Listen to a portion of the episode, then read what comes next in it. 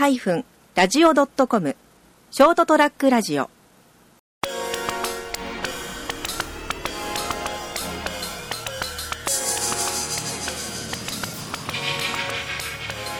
えー、皆さんこんばんは。朝ちゃん先生の「ドンと言ってみよう」の時間です。はい今日はテイク2ということになりましてね、い、久しぶり録音したらですね録音ボタンをちゃんと押し込んでなかったので20分以上喋ってたんですけど全部消えてしまいましたいやまあ練習ってことで。うん。もうやめるか。もういいですかね。もう十分十分喋ったからね。もうこいれ以上もう疲れたもう出てこない、ね 出てこないかかもなりいいこと言ってたけどないや結構面白かったよね今のリハーサルなしで。ね。あれがリハーサルだったんすね。リハーサルとかしちゃダメなんだよ。ああなるほど。テンション落ちるあのプロだったら違うよ。それはねリハーサルやってもっとうまくさ次喋れるなんてね、まあ、素人の場合のねこんなねショートトラックみたいなクソな番組あい。やいや自分で自分たちでやってるんじゃなかったんですか？ごめんなさい。素晴らしいこのですね、えー番組ではあるんですけれどね、そんなね何度も何度も録音してもねもう出てこないですよねネタはね。そうですね。はい、はいということで今日はですねえーっと、えー杉本君にあの、はい。遊びに来ていただきましてですね2人でちょっと、えーショートトラックラジオを、お録音したいと思います。よろしくお願いします。はい、えー杉本君はですね、あのーまああのー僕の専門学校のお時の教え子ということになるんですよね。はい。で、えっと45年前ですかね。はい。えーのお担当をしていたんですけれども、えー去年ちょっとね急に連絡がありまして、はい。えーそれまで一切連絡とかなかったんですが。いや本当は本当は専門の時にはい。来たかったんですけど何ですかね？あの時はうちに来いって言って、はい。1回ぐらい来たっけ？いや来てないよ。来てないですね。行ってみたかったけど何ですかね。なんかやっぱその時は距離があったのかな？しなんだろう。行動力がなかったですねあの時はまだ、とか怖いとか。怖かった。いや 怖くはなかったですよ。この先生何者なんだよみたいな。まあまあそこは 少なからずもありましたけど。ただなんかちょっとその去年いらっしゃったのはその当時まあ4年ちょっとあの勤めてたその会社を、えーからまあ次のステップにねこう変えたいとこう自分の生き方というかねまあ、仕事も含めてあのやり方を変えるべきなんじゃないかなって考えた時にたまたま僕のまあ名前が出てきたというか。たままあもうすぐさま出ましたよもう。いやもう。あこいつ何考えてるか聞いてみようって。そういう意味じゃないですけどやっぱ蓮川先生の生き方に憧れじゃないですけど。そう。よくいるんだよ その生き方をちょっと聞きたかったですね。だって正直専門の時は授業寝てたし ちゃんと聞いてなかったんで今更ちょっとちゃんと聞いとけばよかったなと思ってでもなんか結構僕の授業ってそのまあ授業的なこ 授業的なって言ったら怒られるけど授業的なこともやるんだけれど、違う話も結構多かったもんね。そうですね。なかなかいい話されてたのにちゃんと聞いてなかったなと思ってうろ覚えでしたし。なんかこのちゃんと。このやつなんか言ってるよぐらいだよね。当時は多分ねそうですね。何こいつ感じでしたね授業と関係ない話してるんだろうと思ってたんじゃいないかと思いやますそうかもしれないですね、だからあの一応僕としてはその、まあ、専門学校出てから当然その技術的なことは学校である程度は教えてもらえるけど、でも学校ってあの考えてみる。と例えば僕の授業にしても一つの授業で1時間半とかじゃないですか、はい。でそれが通年通しあったとしても30回しかないんですよ。ああ確かに、うん、でそう考え30ると。回っていうとね時間でいけばですよ。30でだから40時間ちょっと45時間くらいですかね、はい。えーしか。だから50時間とかでしょ、ああったとしてそんなももんあそんなもんですね。50時間でフォトショーが覚えられるかいやって。話覚えられないですね。ね、もう思うんだよ。だからあのーたった50時間しかない。って2日しかないんですよ。はいはい。つないでやってみると2日間でフォトショップを完璧マスターってありえないわけ。そうですね。無理ですね、うん。で、えー、とこんなこと言うとでも怒られそうだけどだからそうやっていくと その学校でやる授業っていうのはどうしてもやっぱりそれを上上積みをなななぞっていくっていうことぐらいしかできなくって、だから本当にこれマンツーマンでやったとしても相当実は時間が足りないんだよ。大体の授業って。ですね。足りないですうん、っね、ていうことは自習しなきゃいけないんですよ。あー自分で頑張って勉強するしかないですね。だ入り口や分かんないことを教えられるんだけどそこから先それが使えるようになるかどうかっていうのは本人がその自分の時間をどれだけ犠牲犠牲っていけないね。その自分に投資ができるか、あうん、でもそんな意識ってないじゃん、あいやないなかったですね。確かに、うん。今までは、うん、そんな危機感ないもんねないですね。一回会社に入ったりして社会を経験してるとでそこでまた専門学校とか入ってきた人は理解してるんですよ、ああやっぱ一回社会にいないと分かんないですよね。うん、だから今あのえっ、とえー、そう電美であの先生やってる野田君って。えーいるんですけど。あはいはいはいはい。うんねうん。であいつも僕教えたんですけどで俺の授業がゆるゆるすぎてこの先生はダメな先生だと思ったらしいですよ。当時はあそうなんですか。当時は、あいつは一回会社とかで出てるから、だから俺はこれ覚えたいんだって来てるわけでしょ、はい。で俺はそのその授業の内容も一緒にけどこう無駄話も多いわけです 野田さんそんなこと言ってたんですこかの先生はダメなんですよと。思ってたらしいですね、はい。えでもなんていうの？えっ、と、えーそこで終わると本当に僕はダメな先生としてこう公言してるみたいんですけどその後やっぱりいろいろまた仕事でこう一緒に重なるようになってですね、であのああのそれでやっと分かりましたみたいな話にはなったんですけど、あの時言われてたことが今になると分かりますっていうあの話になってですね、はいはい。まあ仲今いいんですけどね、はいはい。うん、そういうところで、えーまあ、確かに学校っていうのはその限られた時間の中でその技技能的なことを教えなきゃいけないんですけど その技能だけでは結局仕事はできないんですよね。そうですね。技術だけあってもですね、でまあいろいろそういうところの中で、まあ、君も社社会に出て4年半ぐらいそのその前の仕事をされてる中ででその基本的にはその、えー、とどうしても繰り返し仕事っていうのは同じタスクの繰り返しだったりとかになってくるんだけどその中からちょっとこう、えーあー変えてみたいなっていうこう自分のやってることはい。っていうのを思ったって感じだよね。そうですね。プラスもなんか人生に嫌気がさしてきたというか。そこまでいったか、はい、そこも本当にもう生きてるのが辛かったんで、一回ちょっと心機一転したかったですね。うんなんかこう自分の今やってる仕事やいろんなものも環境を含めてこう変化したいと、はい、そうですね。やっぱ全然好きな仕事ではあったんですけど、なんかずっと一緒のさ繰り返しで毎日、うん。まあデザイン系のねそうですね、楽しくないなーってなってきて、うんうんちょっと人生について考え直そうかなと思って、とりあえずうん。一人で考えてもダメだから、うん。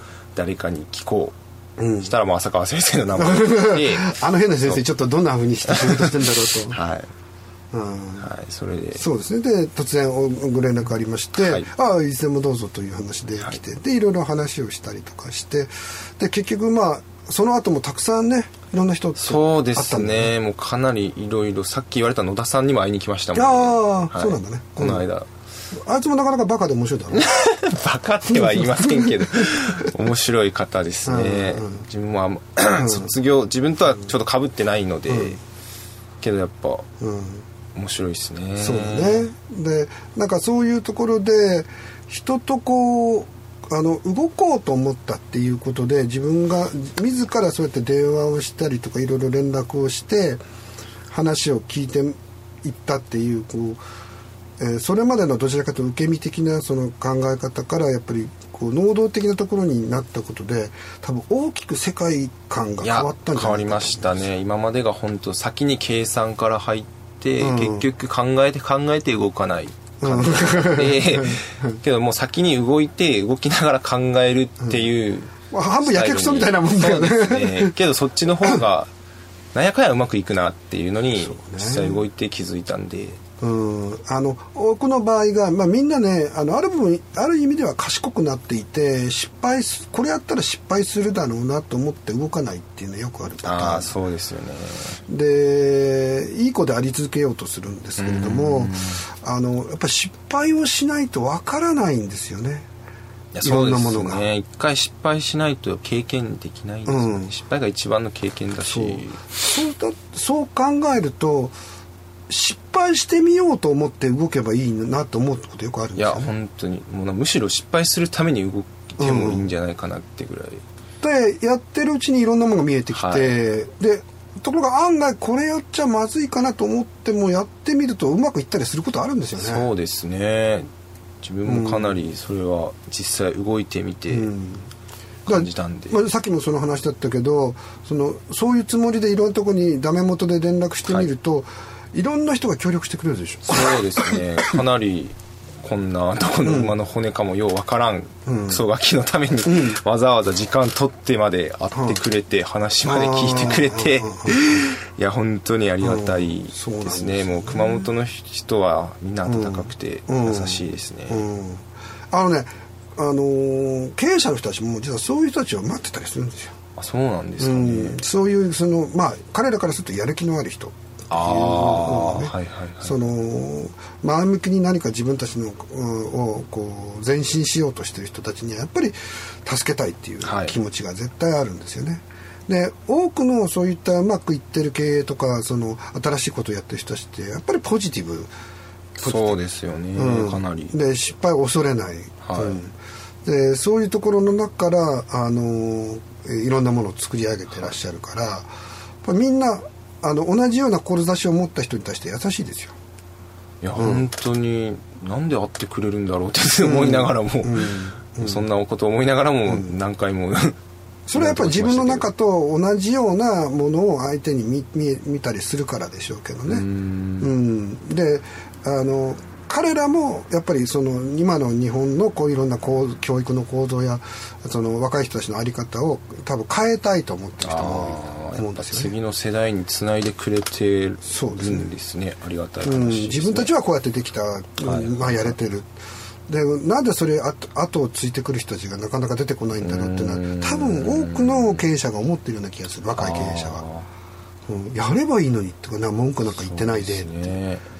うん、な文句言わずに、うん、なんかやりたいとやればって多分、うん、みんな口を揃えて同じようなことを言うはずですよ。はい、うん、だそれに気がつけたっていうかそういうあの経験をしたっていうのはやっぱり素晴らしいことです、ね、いや本当に良かったですね。去年の1年でかなり人生変わりましたね。はい。濃い1年でした。でなんかそれで新しいまあ仕事にも就かれて、はい、であとやっぱ個人としての活動もちゃんとこうやっていこうと、はい。まあ、表現の活動、ね、そうですね。そこはやっぱ今の時代は本当個人の時代って言われるぐらい個人で動くことが大事だなっていうのに気づけたんで、いろいろ今やってることをちょっと説明してもらっていいですか？はい。えっと今がまあ去年の2月ちょうど1年経ったんですけど、うん、にカメラを購入して、うん。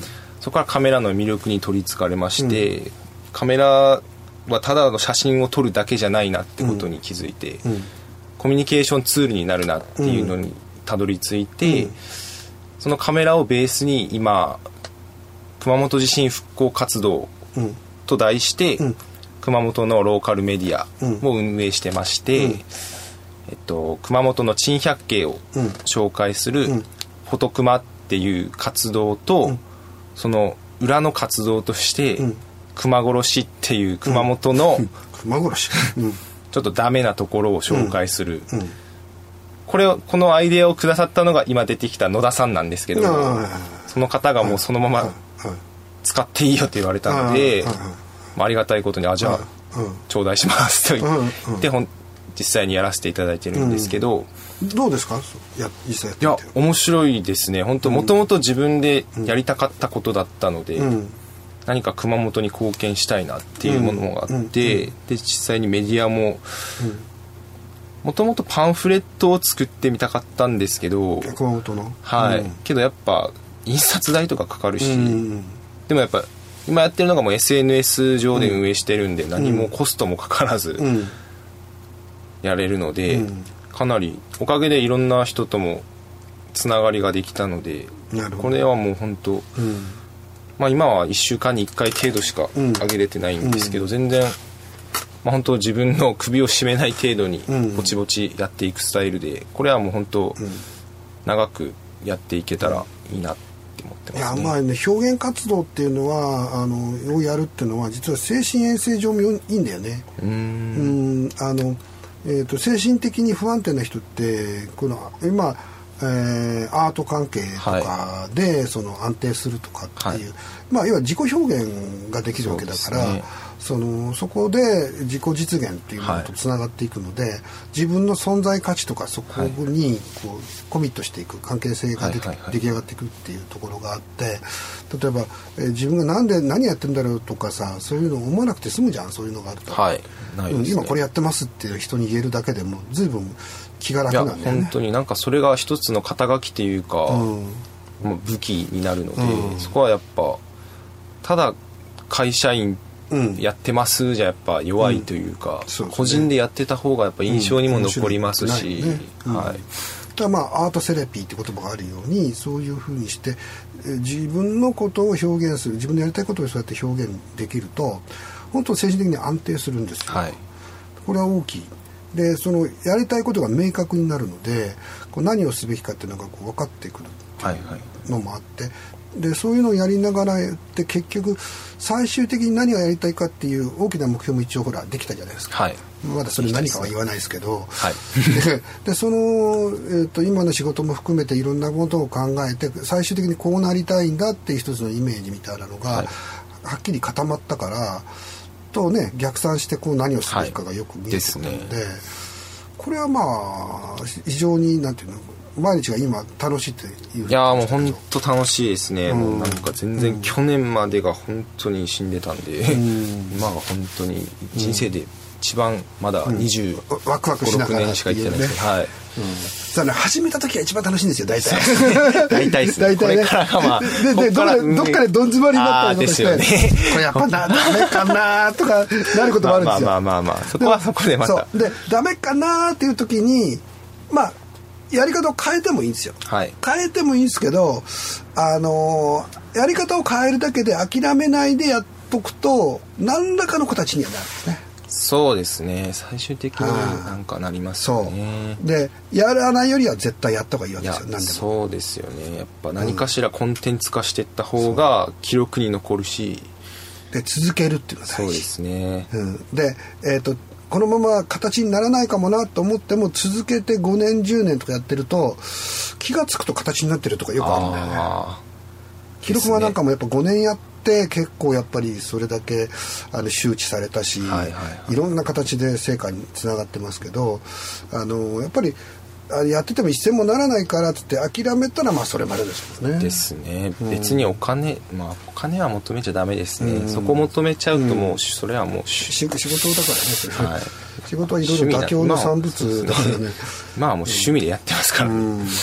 でもその趣味でやってることが本当に仕事にそうですね。将来的にはそこは狙ってるので、うんじゃあもう今はこれからどうなっていくかも含めて、えー、多少は不安はあるかもしれないけどすごく楽しいと、はい、充実してますね。なんかねもうみんなにもそうなってほしいな。そうですね。本当一緒にやれる。周りに相談した時とかどんな反応でした、はい、このああでも正直周りにあんまり言ってなくて なんかあんまり会社のこともやめるとか。はいあまりそのなんだろうネガティブな発言はちょっとあんまり聞きたくないなと。いや聞きたくないなっていうかこっちからやってしまうと相手にもそういう気持ちにさせてしまうんじゃないかなっていうのもあったし、うんまあ、なんか申し訳ないっていうのもあって。いろんな人に相談は言ったけど、はい、周りにあんまり近場の方には 正直あんまり言ってないです。本当はした方がいいのかなとも思ったんです。しない方がいいですよ。しない方がいいですかね。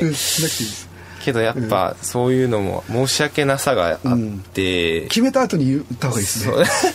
親とかね。ね、ああそうです。ね、うん、でも親は結構早めには言ったんですけどあのお俺俺は僕は全部ね後からしか言ってないですよ。いろんな決めた時も。決めた後に 周りの先輩にも何人かそういう方いますけど、うん、まあでもやっぱ、うん、そうですね。決めてしまったらもう何も言えないですからね、うん、そうだって一番面白かったのが面白かったって言っていけないんだけどうちのあの前の奥さんと離婚した時も、はい、離婚はまあこうお互いに話してそうしましょうって話になって決まって、はい、でそれで、えー、でもすぐ離婚したからといって、えー、別居したというか完全に別れたわけじゃなくて、はい、次のこうステップをどうするかっていうの決まるまでは一緒に暮らしましょうっていうことで、文書的には離婚しても1年半一緒にいたんですよ。えー、あそんな感じだったんですか？そその間は親にも言わなかったんですよ。離婚してるってことを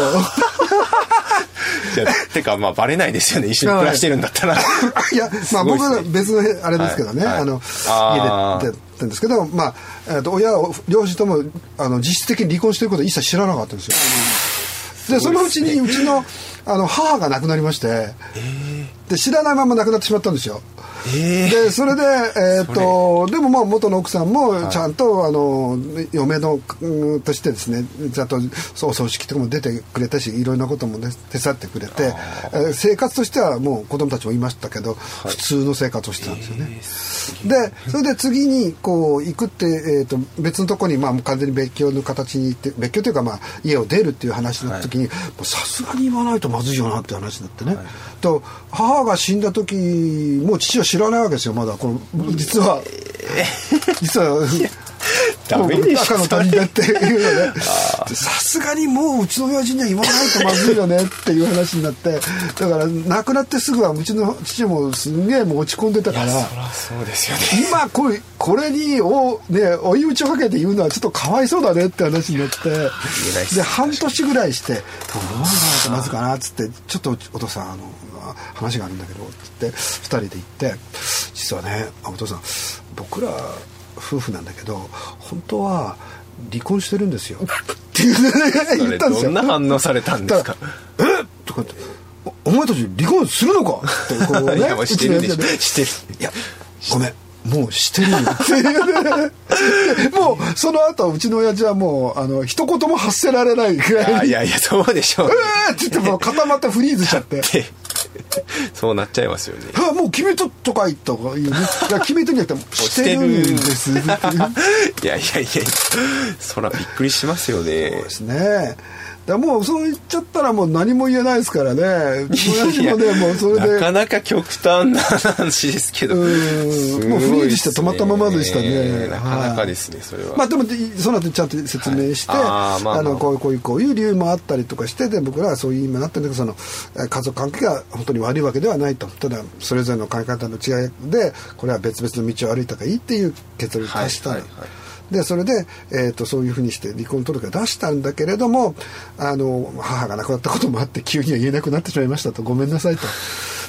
でで今回あの元妻があの家を出ることに、あの子供たちも一緒に出ることになりましたと。でそれでただしあの親権はあの元の妻のあの行為で僕にありますと、はい。でですから子供としてはもうそのまま子供たちは子供たちと。えーただ養育をする権利はあの元の妻が持つっていう形で、えー話をしましたのでという話でそれで納得していただきました先に決めて。まさに本親はそのくらいでいいっすよ。いやダメでしょ。親だったらそのくらいでいいっすよ。そんないちいちね自分の決めたことをね説明しててね意見をもらうっていうのはですねあのダメですよ逆に。あいかんかな。怒られるかなどうなんすかね。そこはもう自分も何とも言えない。まだ子供なんでわかんない。何が子供だ？はい。まあちょっとそれは極端だよとは思いますけれどでもそのくらいのつもりでいいかもしれないと僕は思いますけど自分の人生ですからね。うん。はい。自分の人生ででそれで怒られたら怒られててそれで怒られると責任を取ればいいんですよ。はい。うん、なんかそうやってなんで俺に相談しなかったんだと。いやそれは自分の考え方があってであのそれは自分の、ね、考え方を優先したかったからだとい。う話でね、うん、あのもちろん意見を聞くのはいいんだけどここで意見を聞いて左右されるっていうのは逆にあの何かあった時に自分の中で親があんな風に言ったからっていう風に考えたくないですと。確かにそうですね。親が言うからっていうのが理由になっちゃうとそこはまた違うかんないとは思うけどもしじゃあ離婚はするなって言われて、はい。それを守った時にその責任を自分の中の心のどっかに親がするなって言ったからしなかったんだっていうふうに残るのが嫌なんですと。なるほどなるほうまいだろそうこご説明ですけど、どいい感じの言い訳じゃないですけど。まあでもそう、まあでもそうですよね、そこは確かにあると思いますけどね。助言を聞くのはいいんだけどただ関係ない人の助言はいいんですよ。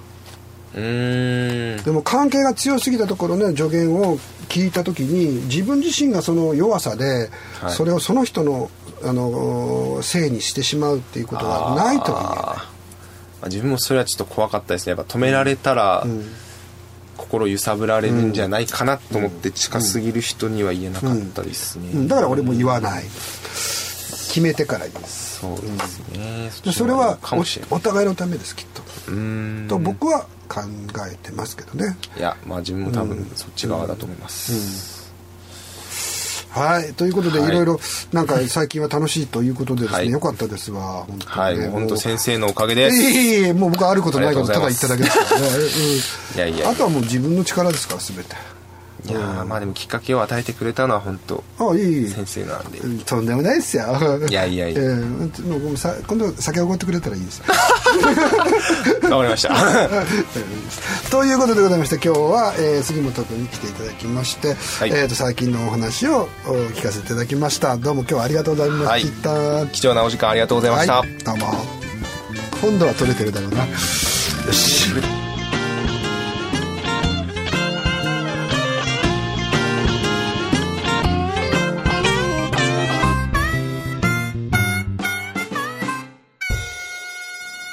ST-radio.com ショートトラックラジオ